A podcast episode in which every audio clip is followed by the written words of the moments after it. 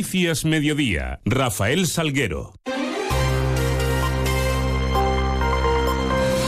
Muy buenas tardes, son las 2 menos 10, 10 los minutos que nos restan para contar qué es noticia en Extremadura a esta hora y en este jueves 25 de enero, donde lo primero que hacemos es mirar a esos cielos que nos acompañan, cosa que hacemos con la ayuda de la Agencia Estatal de Meteorología y con Luz Cepeda. Buenas tardes.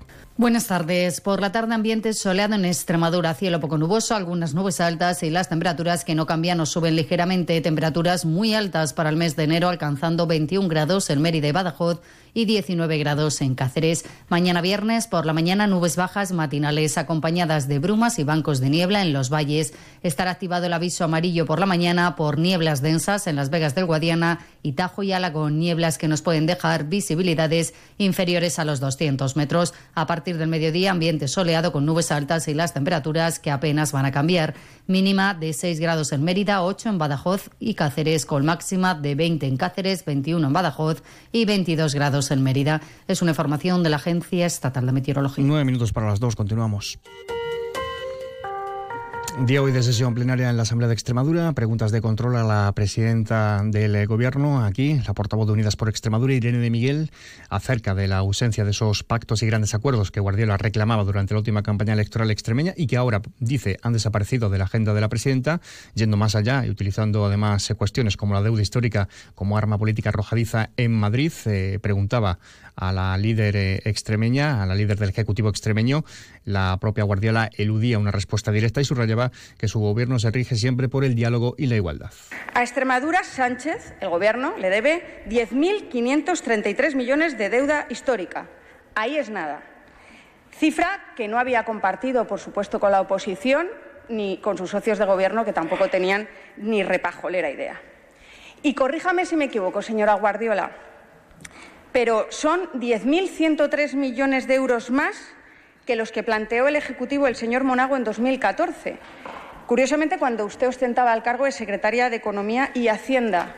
Mire, yo creo en el diálogo y además creo que lo demuestro. Yo soy presidenta gracias a un acuerdo de gobernabilidad con un partido con el que tengo diferencias ideológicas, sí, pero que hemos sabido encontrarnos en aquello que necesitaba con urgencia Extremadura.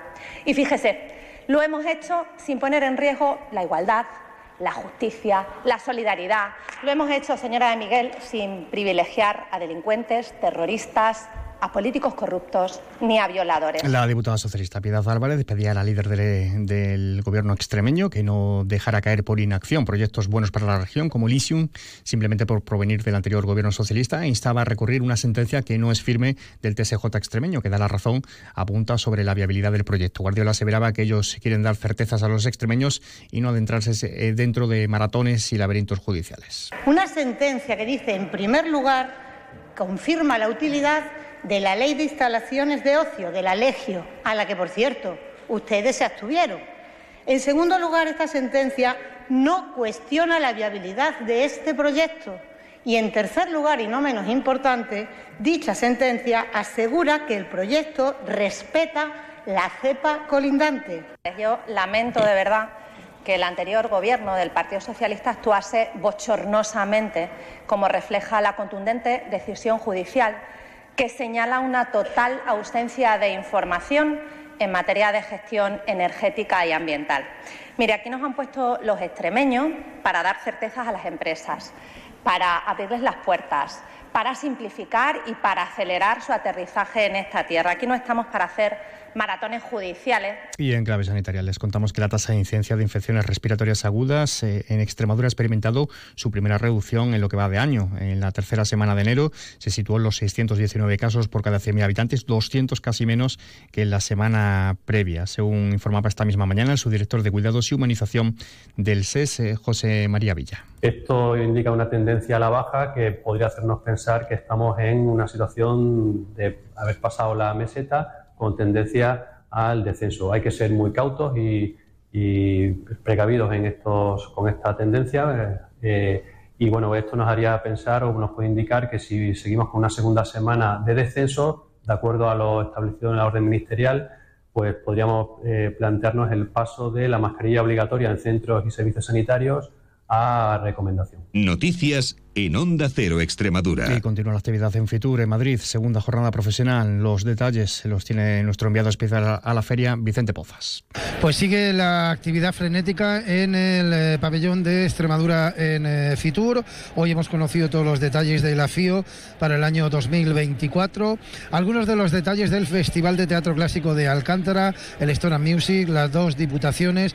Es un día que va a terminar también con varios eh, grupos de acción local, varias comarcas presentes toda la eh, eh, bueno toda la oferta turística que tienen estos días. Pero hoy se ha hablado sobre todo y de lo que se trabaja, que es la internacionalización del turismo, que es la apuesta que tiene la Junta de Extremadura. Directora General de Turismo es Anabel Domínguez. Tenemos cerradas reuniones con diferentes países a nivel internacional para ver qué acciones a nivel de promoción realizamos con ellos. Tenemos también reuniones ya desde un punto de vista también estratégico de trabajar lo que son fondos, infraestructuras, eh, nuestras vías verdes, eh, tema también promocional con reuniones con el Ministerio, con Setur con lo que son también empresas relevantes, ¿no? De comercializadoras, tenemos también reuniones cerradas. Y en clave política se posicionan los aspirantes a suceder a Guillermo Fernández Vara al frente del PSOE extremeño y en esa carrera, en la que hasta ahora solo conocíamos el nombre de Miguel Ángel Gallardo, presidente de Diputación, se sumaba ayer la de la vicesecretaria general del PSOE extremeño, vicepresidenta de la Asamblea de Extremadura,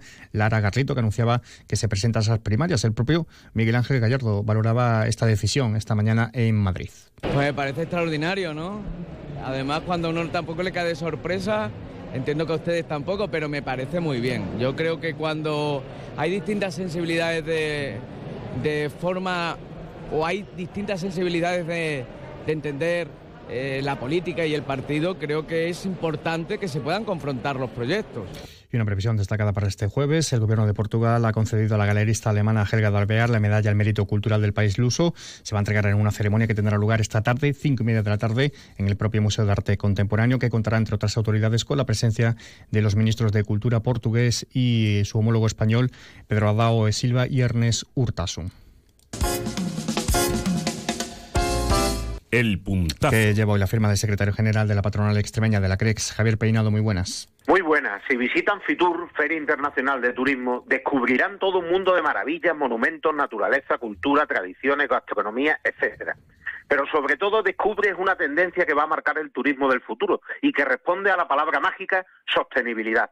Se trata de ir sustituyendo un modelo de turismo de masas invasivo y superficial por otro donde primen las experiencias, sensaciones y el acercamiento del viajero a aquello que está visitando, para que entienda dónde está y sea parte del destino, no un observador ajeno y apresurado.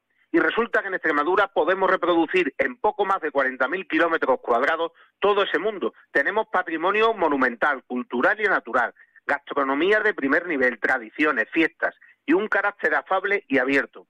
Se trataría, pues, de aprovechar todo eso para configurar un modelo que a la vez dinamizase nuestra economía rural y frenase la sangría poblacional de nuestros pueblos.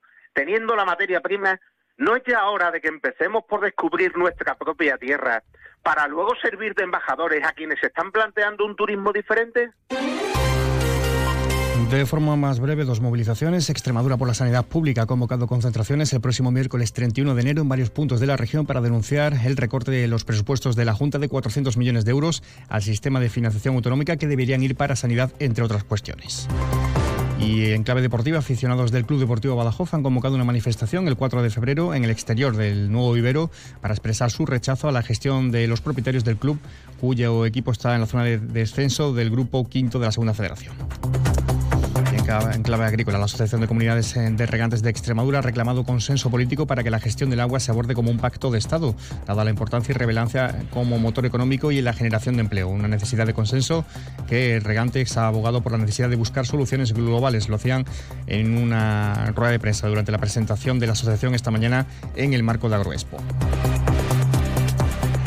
también de alquileres, informándoles eh, que la oferta de alquileres de temporada se ha incrementado un 1.133% en la provincia de Badajoz, mientras que descendió un 20% en la de Cáceres durante el último trimestre del 2023 Bueno, pues así de este modo. Llegamos a las 2 de la tarde. Ya saben que pueden seguir informados a través de nuestra web, de nuestras redes sociales. Ahora les dejamos eh, con toda la información nacional aquí en Onda Cero. Seguimos contando noticias. Pasen un feliz resto del día, un feliz jueves.